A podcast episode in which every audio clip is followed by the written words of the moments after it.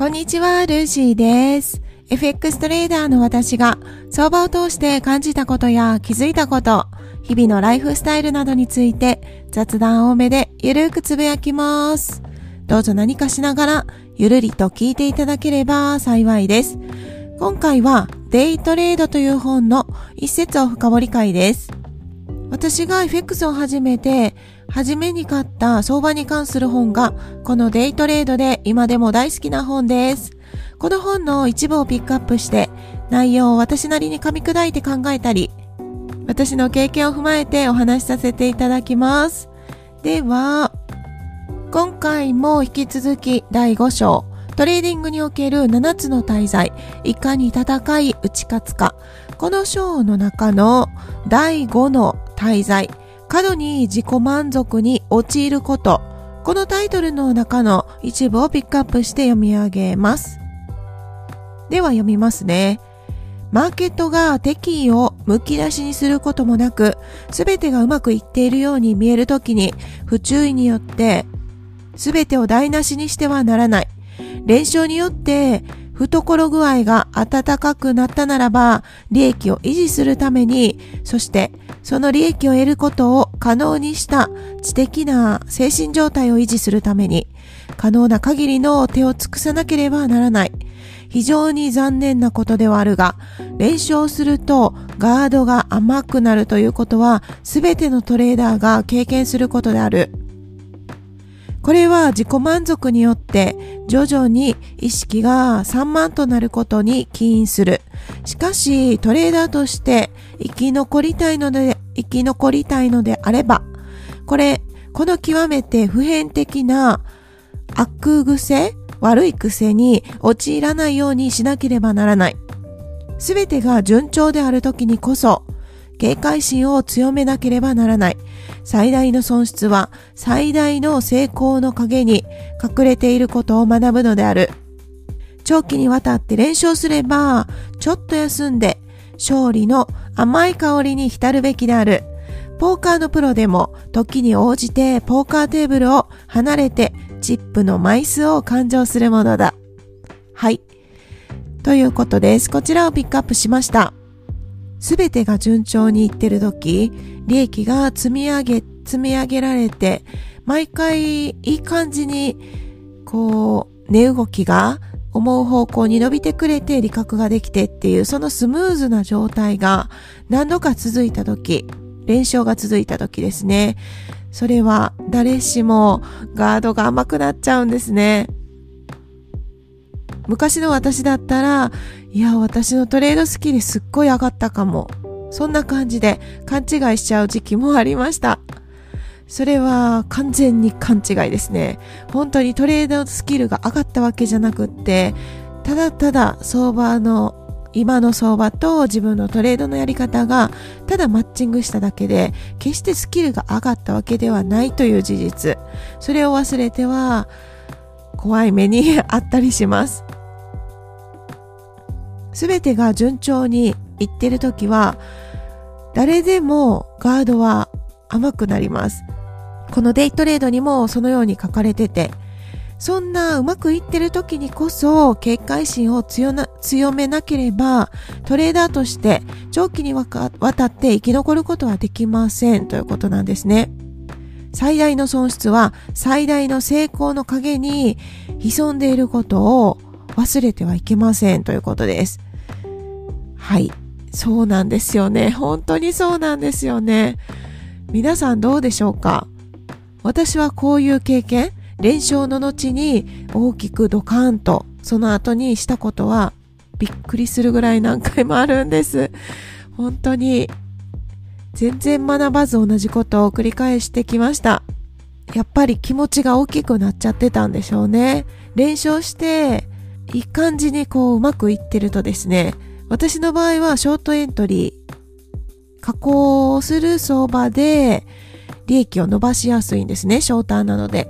売りを狙ってるトレーナーなトレーダーなんですけれども、そこで、一週間例えば加工が続いたとして、いい感じにうまくいったとします。そして翌週ですね、その加工が自分の中ではどうしてもきっと焼き付いてるんでしょうね。そんな気はないですけれども、頭のどこかにうまくいった経験が焼き付いてるから、同じようにショートエントリーをして、でも逆行して少しずつ上昇してくるわけですよ。そこで損切りができれば問題はないんですけれども、損切りができなくって大きくドカーンとしたこともありますし、ロットを突然ですね、上げ始めて そう、本当に無計画にロットを上げて、大きくドカンとしちゃったこともあります。いろいろ経験してるわけなんですけれども、じゃあそれをどうやって改善したかというと、先ほど読み上げた一節にも書かれてたんですけれども、ちょっと休んで、今までうまくいったことをですね、噛み締める。まあ、噛み締めるってほどのことはしてないですけれども、とにかくなんか連勝が続いたり、うまくいきすぎてるかなってふと感じることがあれば、その、その後は休むようにしてます。トレードをしないようにしてます。もしチャートを見てエントリーしたくなるようであれば、もうチャートを見ないっていうのも利益を守る戦略の一つだと考えてます。チャートを見てもエントリー、ま、しなければいいんですけれども、もしするともしするならば、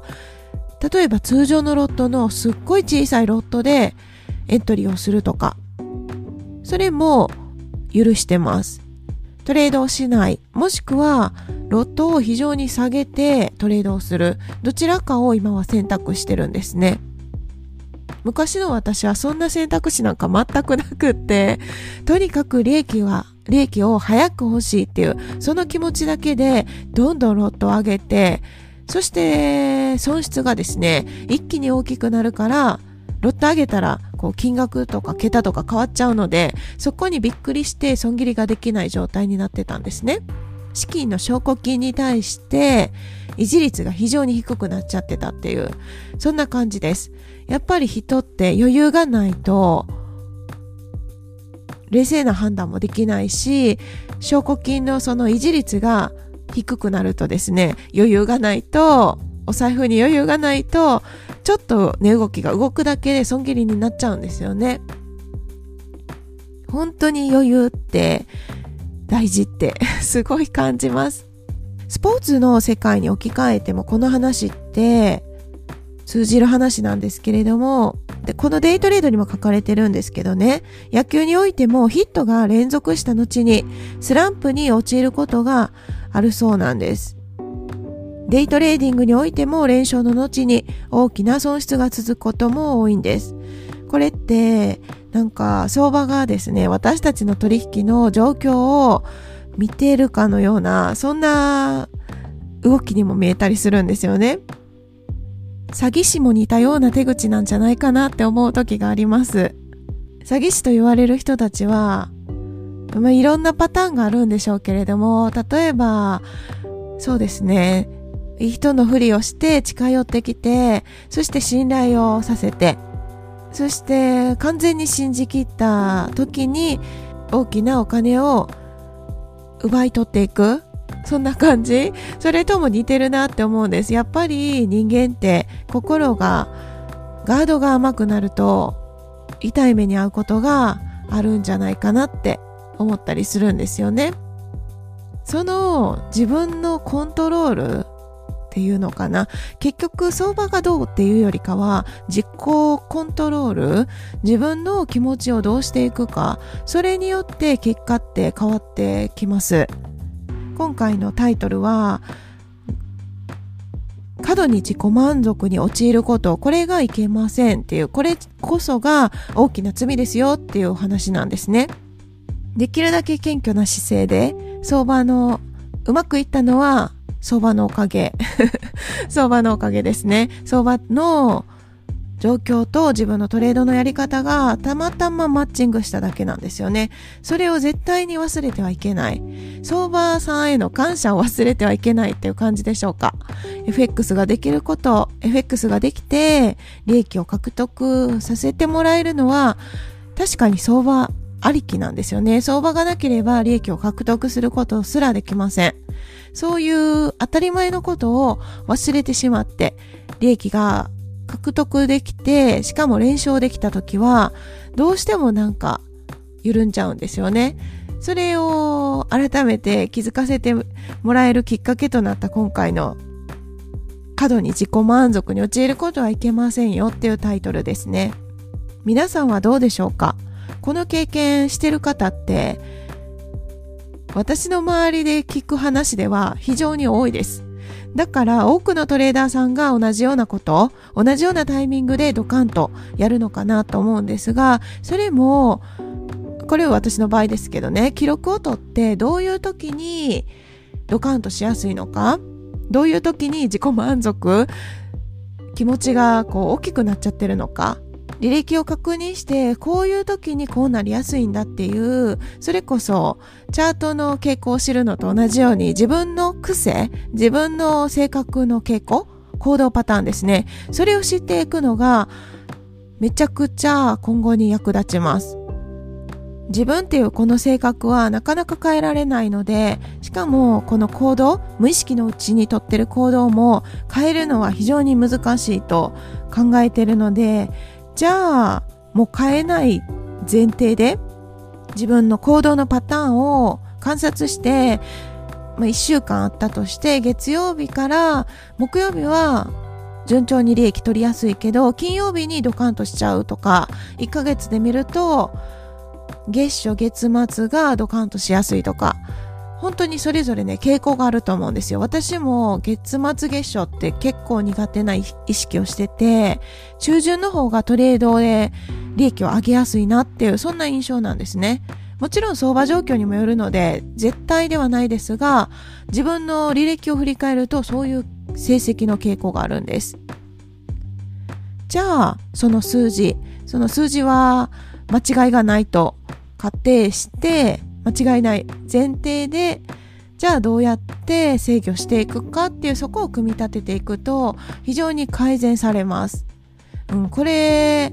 もし連勝とかでこう自己満足に陥っちゃうなって思う方がいらしたらぜひされてはいかがでしょうかもうできることは全部やって一つずつ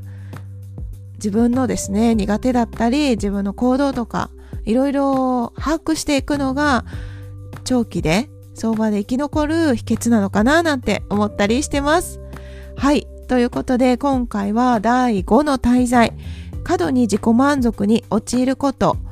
このタイトルの中の一部をピックアップして共有させていただきました。皆さんはこの言葉についてどう考えますか？自分なりに噛み砕いて今の自分の行動と照らし合わせてみるとスキルアップできるきっかけが見つかるかもしれません。明日の放送ではこの自己満足に陥る罪を排除する方法を2つ共有させていただきます。では今日はこの辺で終わりますね。最後まで聞いていただきありがとうございます。今日も皆さんにとって素敵な一日となりますように。それでは次回の配信でお会いしましょう。